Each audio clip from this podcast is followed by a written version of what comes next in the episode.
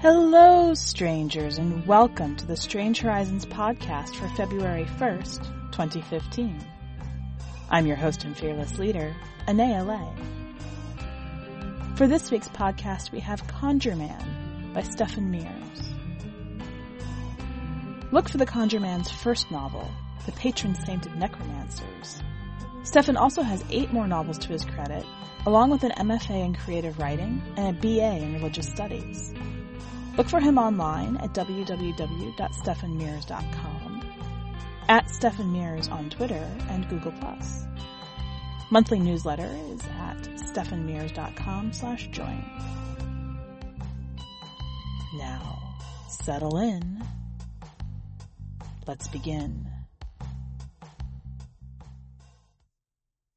Conjure Man by Stefon Mears Heath tried to keep the glare of his pocket LED flashlight on the loose dirt trail in front of him. Hard to keep it still when the canopy of maples above completely cut off the full moon's shine. His single circle of light provided the only break in the complete darkness all around. A darkness full of creaks and groans and rustles. As though the forest were a single huge entity and it had heaths surrounded. Made the humid air closer despite the relative cool of the July evening. And besides, Heath was not in a proper forest. Not really.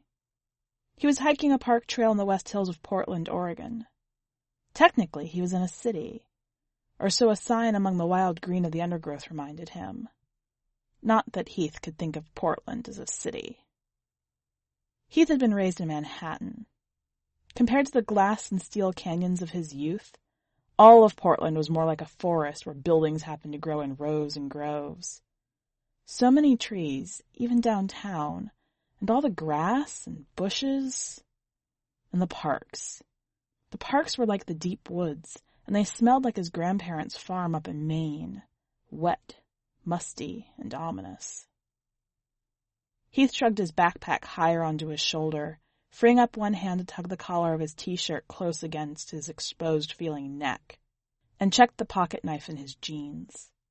Memories of the farm were for when he felt safe inside his apartment, where local spirits had accepted him and would keep an eye on him, where Papa Legba would misdirect any harm that tried to come knocking. Not for wandering through a strange park to meet a strange man.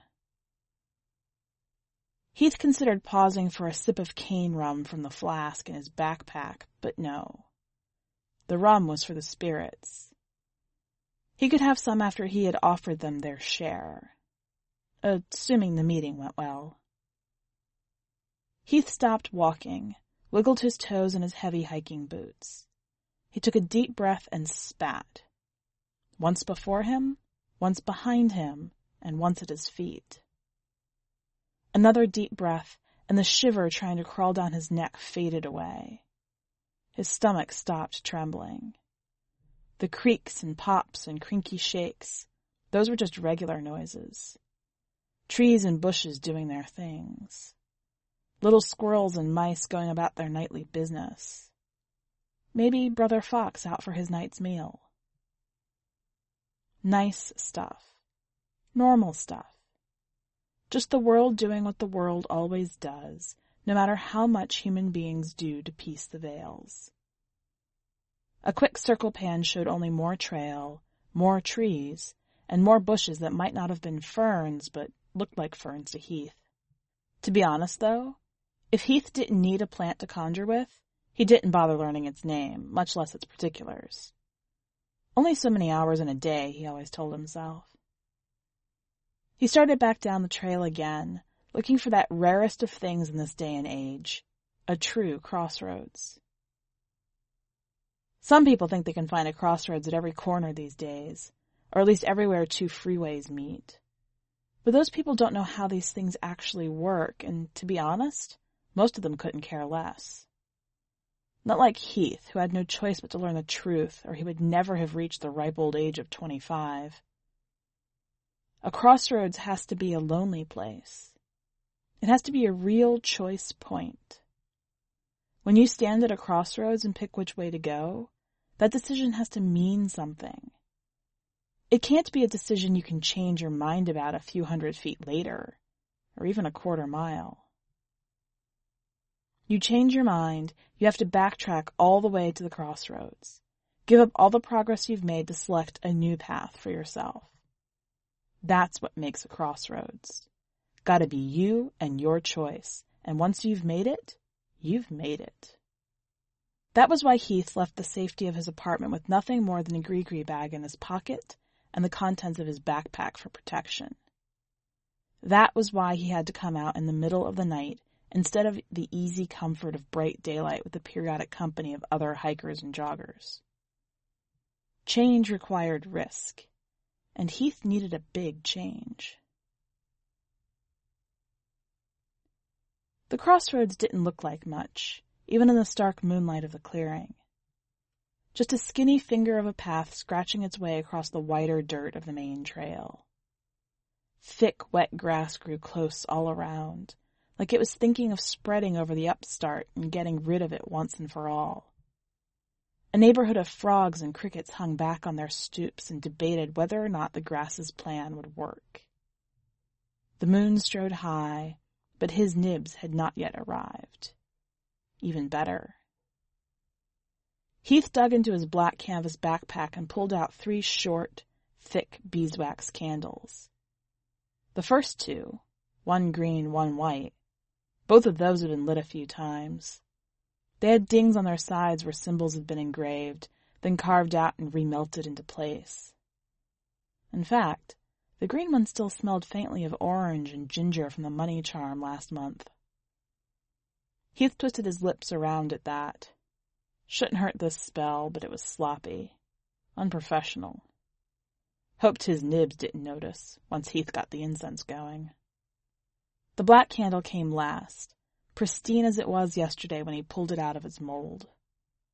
Heath arranged the three candles into a triangle, twisting them into the loose dirt of the trail for more support. Barely a hint of a breeze, though. Not enough to be a problem.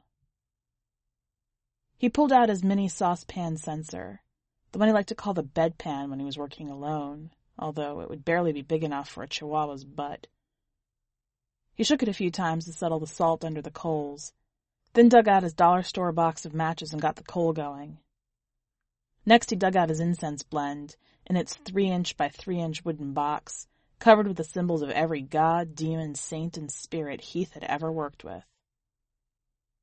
Seeing those symbols triggered a reflex in him, and he had to check himself twice from offering a quick prayer to Papa Legba to guard and guide him in tonight's work. But this was no time to call on Papa much less any of the little spirits who kept an eye on Heath, more days than not. Tonight had to be risky. No safety net. Heath ran his fingers through his brown curls and considered pulling out the purple candle that had taken him a month to carve. He had molded the wax into a block, then had to hand carve it into the best human skull he could make of it. Which was pretty good, all told, it had now been sitting in its black velvet bag for sixteen days. He left the skull candle where it was. No use in exposing it to moonlight too soon. Never knew who or what could be watching. He did pull out the flask of rum, though. Heath was proud of the flask. A gift four years ago from an ecstatic client, the flask held ten ounces and was worked out of pure silver. It shone and gleamed in the moonlight, bringing a smile to Heath's face. He knew his business. Tonight would be just fine. And then everything would be good again. That's for me, said a voice as smooth as a subway train you just missed. Heath had never heard a footstep, not a cracked twig or any scuffed dirt. But his Nibs was standing there, not three feet in front of him, barely two feet past the black candle at the apex of the triangle. I expected you to be wearing a black suit, said Heath, looking up from where he crouched in the dirt. His nibs looked like any of a hundred hipsters Heath would never have noticed downtown. Scruffy twenty-something in denim and flannel, pale despite spending all day outside because he knew where the shadows fell. Didn't think the dress code would matter much, seeing as how we're meeting in the middle of nowhere. And you never answered my question. This room is not for you, said Heath, irritated that he had missed his client's approach. First chance to be impressive down the drain. And the suit wasn't about identification. You need to look like it's your funeral. If I get buried tomorrow, said his Nibs with condescending eyebrows high, they can bury me just the way I am. If you can't follow instructions, they still might. What you have on your tail is no joke. Exaggeration, of course. His Nibs was under a curse, of course, but probably nothing fatal. Still, Heath left that idea hanging as he slipped the flask back into his backpack. Never hurts to let a client sweat. Do you have my money? One thousand three hundred seventy-seven cash, said his Nibs, pulling a rubber band bound wad of bills out of his shirt.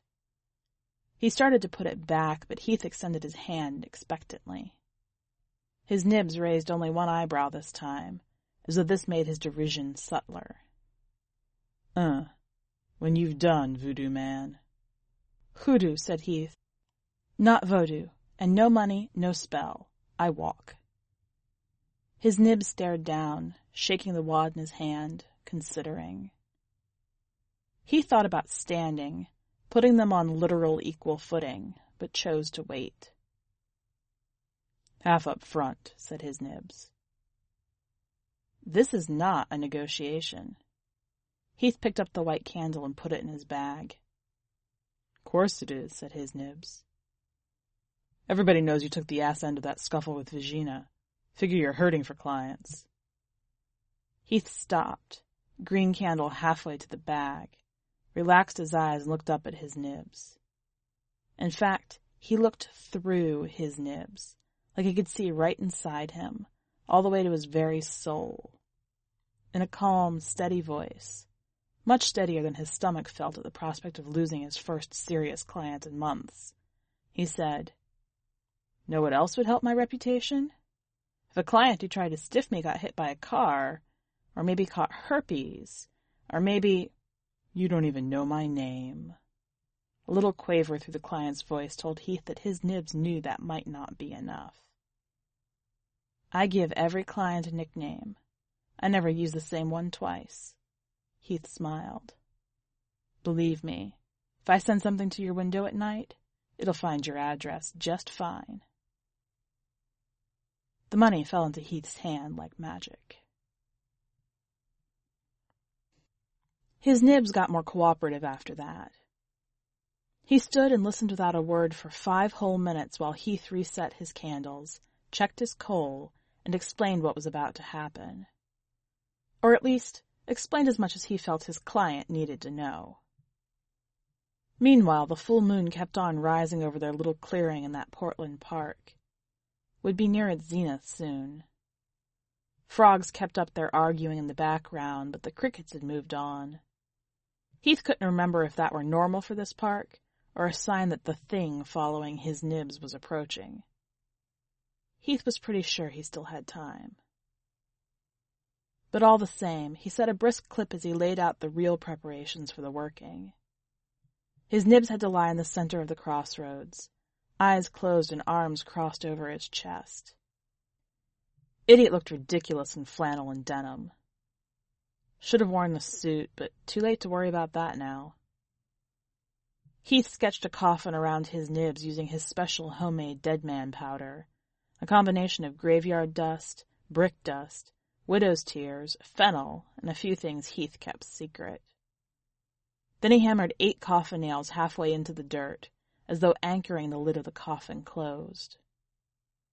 Next, Heath pulled out a Unitarian prayer book and read a funeral service over his nibs, substituting this man everywhere the service asked for a name. Finally, he picked up a handful of dirt from the crossroads itself and scattered it across the supine man and his coffin outline, saying, Ashes to ashes, dust to dust. His nibs twitched when the dirt hit him. Heath pretended not to notice. Heath lit the white, green, and black candles of his triangle and tossed his incense on the coal. Pungent dragon's blood filled his nostrils, along with mugwort, drowning out the other, subtler powers, which was as it should be. Heath carefully set his purple skull candle in the center of the four-foot wide triangle.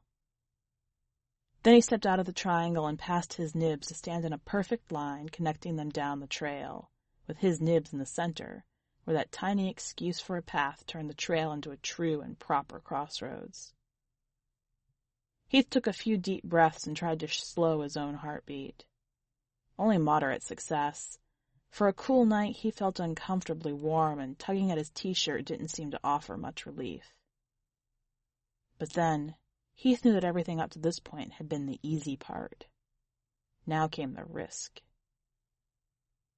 Heath reached into the pocket of his jeans and gave his gris-gris bag a squeeze to reassure himself that it was still there.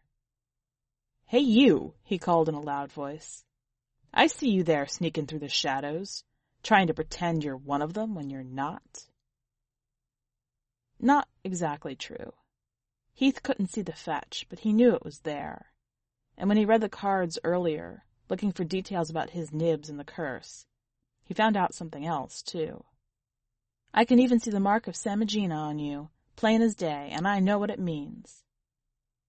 It meant that someone had called up one of Solomon's old demons and had it send a spirit from its legions to harass and bedevil his nibs.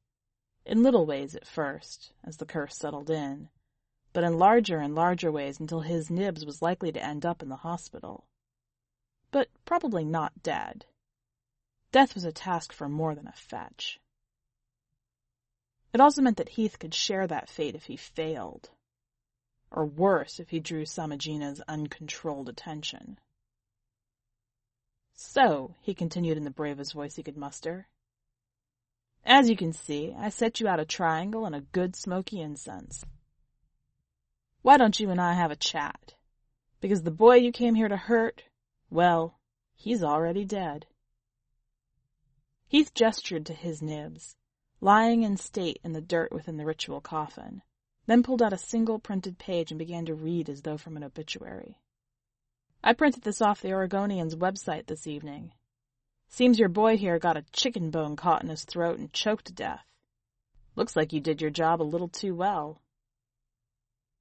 Heath waited for a response, for the spirit to leave or move into the rising smoky incense.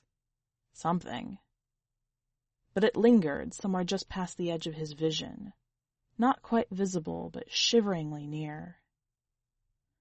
I know, I know, Heath said with pretended exasperation. You didn't do it. But you can't quite feel your target, can you? Like, maybe I'm telling you the truth, and you can get a little sense of his empty body, and, and you can maybe even get a tiny sense of what used to be in his soul, but you can't get to either, and you can't be sure whether they're together someplace out of reach or apart. Plus, the person telling you this is a human, and I'm sure your boss has told you that humans are the biggest liars of all. Heath raised a hand as though to stop a denial. No, no, I know what kind of things the spirits say about us. I'm a conjure man myself, so I walk the line between the humans and the spirits. Heath smiled, the patter doing more to calm him than anything breathing exercises could have. Which is why I know that you have a problem. Because if your boy is dead and you didn't kill him, then you have yourself a head of steam and no target to plunge it into. But that's where I come in. I know just where you can expend that marvelous aggression of yours in a way that your boss would approve of. But I can't tell you unless you step into that triangle and show yourself. Have to know I'm dealing with a reasonable spirit, after all. Heath took a breath, but the waiting was easier this time.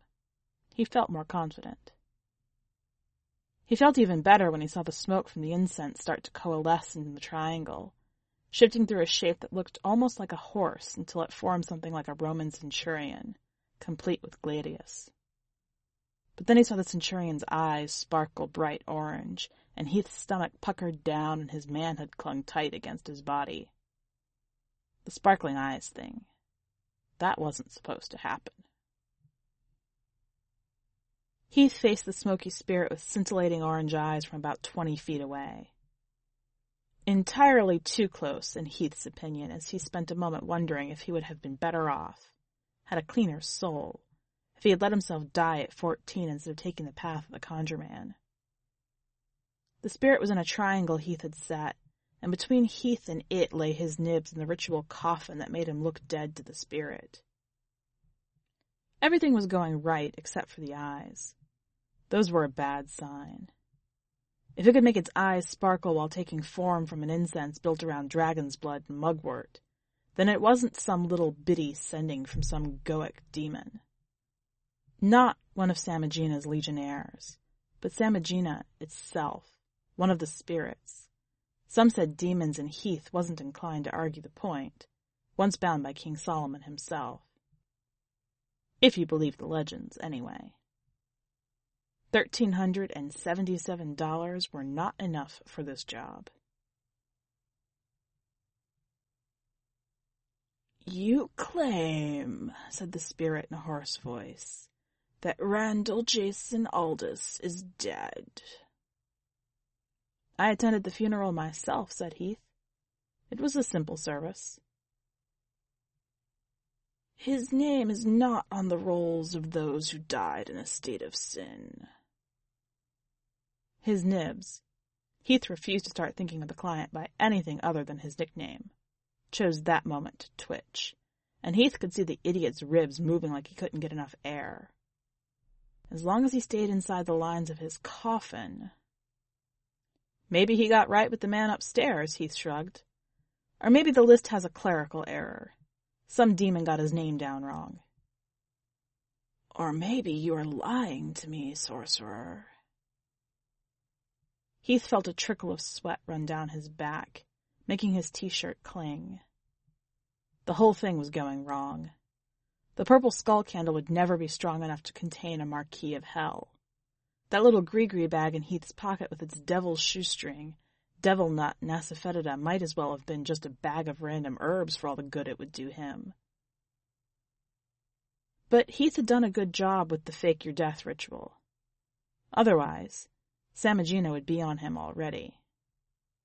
But that wouldn't be enough. Heath would need all his wit and will to get him to his next sunrise. Lying to you doesn't strike me as a recipe for a long and healthy life. Heath shook his backpack. I'm not even a sorcerer. I'm a root worker, a hoodoo man. Take a look around you. See any fancy circles or names of the Almighty? Anything meant to compel you in the name of an ancient king? The smoky body of the demon reached down and picked up the skull candle. Heath bit his lip to hold back a whimper. If the demon could casually pick up a candle, it had enough presence in this world to rip him apart right there in the moonlight. Heath had definitely undercharged for this gig. This, said Samigina, is a spirit trap. That, said Heath, pointing at the skull candle, is a trap built for a legionnaire, not a marquis. I thought maybe I'd find a wandering spirit that had lost its purpose when your boy choked on that chicken bone. Heath exaggerated a shrug. Figured you'd never miss one little ghosty for a while, and I'd pick up a familiar who could help me get back at an old enemy before he rejoined your hallowed legions. You claim Randall Jason Aldous is dead, and yet I followed him here. Simple words, yet the demon's rough voice made them flat and heavy. Yeah, about that. Heath hissed in a breath through gritted teeth, shifted on his feet, and scratched his neck. See, what you have to remember is that I thought I was dealing with a lackey here. Didn't think you'd trouble to come yourself over a little pissant like your target. He let the words trail off, let their implications hang. He tried to study the response of his listener, but Samigina gave him nothing. If it was possible for orange eyes to spark with patience, the demons did. Worse, Heath could hear his nibs snort, as though objecting to Heath's characterization. Say still, you idiot. The combination made Heath squirm. He tried to use it, let the quaver come through his voice as embarrassment. So I came out here to the crossroads and laid a decoy. Baptized a dummy, dressed it in the boy's clothes, and laid it out in a pseudo coffin. Figured that if I got the links right, the little ghostie would come calling, and, well, you know the rest. Samigina dropped the skull candle. Sorcerer, said the demon. I don't believe you. Twenty feet of space between Heath and a goddamn marquis of hell, there at a true crossroads tucked away deep in a Portland park, where no one could hear Heath scream under the light of the full moon. Samigina crossed that space in less time than Heath had to see it move. Smoky dragon's blood and mugwort incense still gave the spirit form enough to grab the sweaty collar of Heath's t-shirt and bring him eye to eye with it. In the depths of those flickering orange eyes, Heath could see its sigil like a cross above a grave. Like a cross above his grave. Those eyes bore into him, hammering at his psyche, demanding that Heath tell the complete, unvarnished truth. Wit had failed him. Heath had been able to convince the demon that his Nibs was dead. But the fake your death spell held, and would continue to hold as long as Heath could keep himself together. Where wit had failed, will would have to succeed. The truth, sorcerer. Where is Randall Jason Aldous? Once, when he was twelve, the big toe of Heath's right foot had been run over by an eight-cylinder Dodge Ram pickup truck. He had never thought he would feel anything heavier than that crushing weight. He was wrong. Right then, Heath felt as though a dozen pickup trucks had parked on his skull. In his coffin. Heath could never have guessed if he said those words or only thought them, but the demon heard them either way. He is not on my rolls of dead sinners.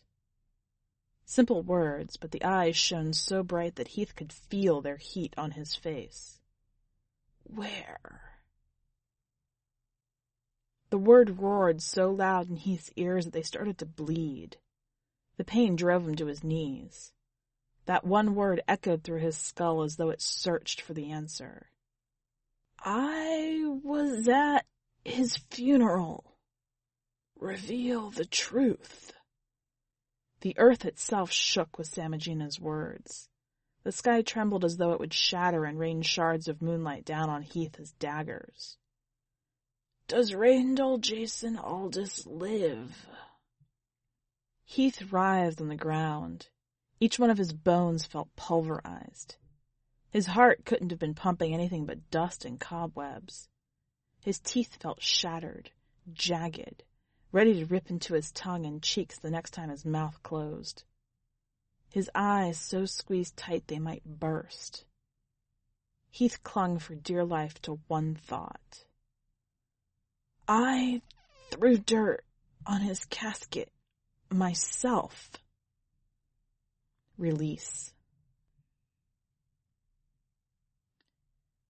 Heath collapsed where he lay in the dirt of the trail under the full moon's light his every muscle spent and sore. His ears throbbed.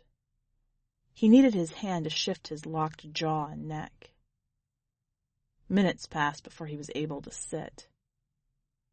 Heath blinked his eyes open.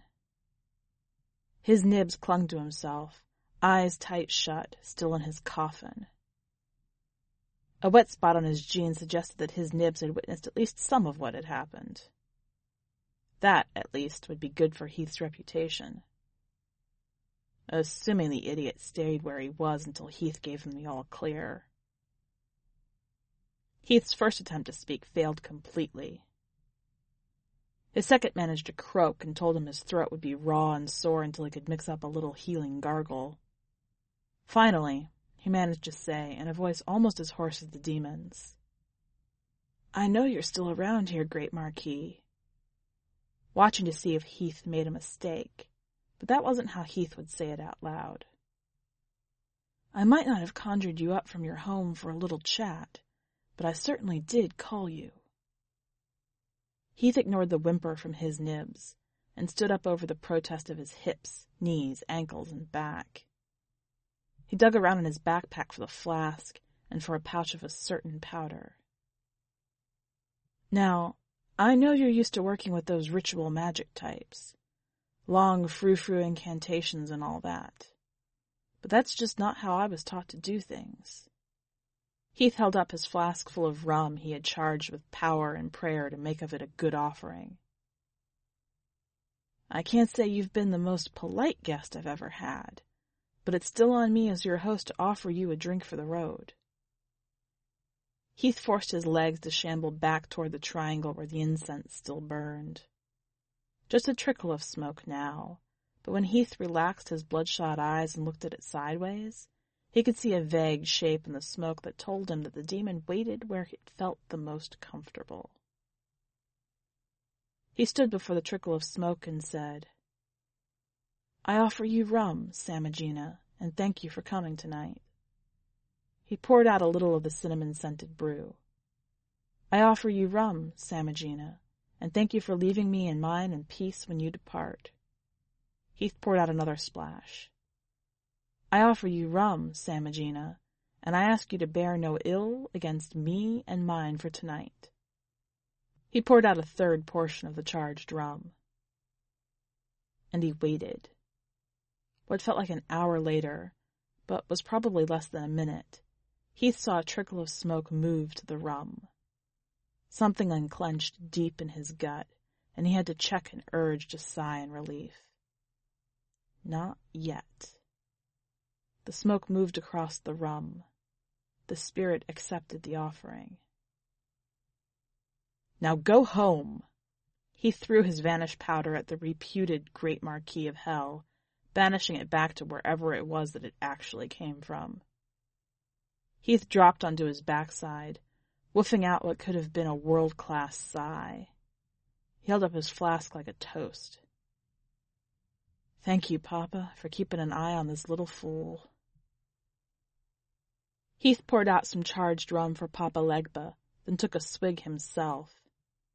It burned at his raw throat, but tasted sweet on the way down. Sweet as the money in his pocket. Sweet as word on the street would be once his nibs started telling the tale. A chuckle rasped its way out. His nibs.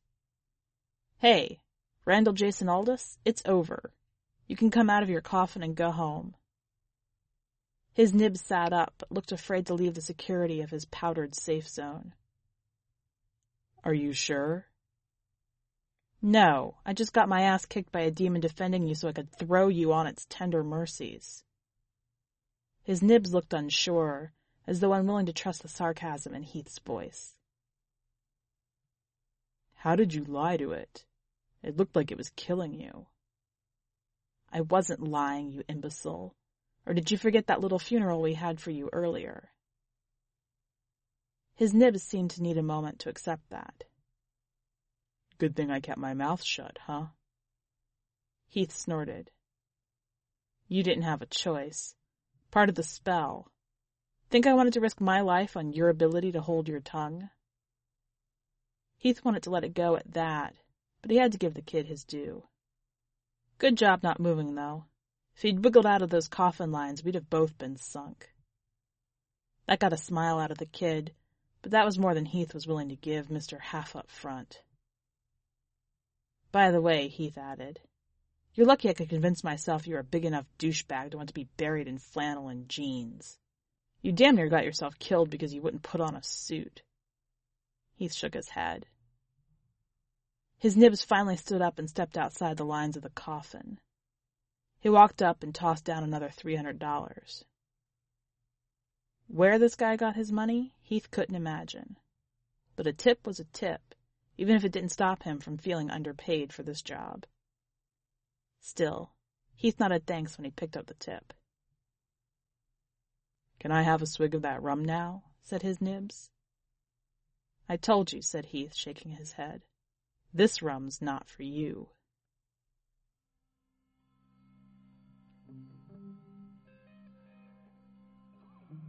Welcome back. This was a really fun story. One of the things I really liked about it was the thought put into trying to put rural folk magic inside a modern city. The implications of what the various elements of the ritual mean and how they play out were really important. I think they were set up nicely to deliver on their promise. What caught your attention about this story? Go to the website and leave a comment, either on the story itself or on the podcast, or take to Twitter and let us know with hashtag StoryChat. Do check out the rest of this week's content on the website, though. The poem is The Hawkwoman's Prophecy by Kavitha Roth. One last note before you go.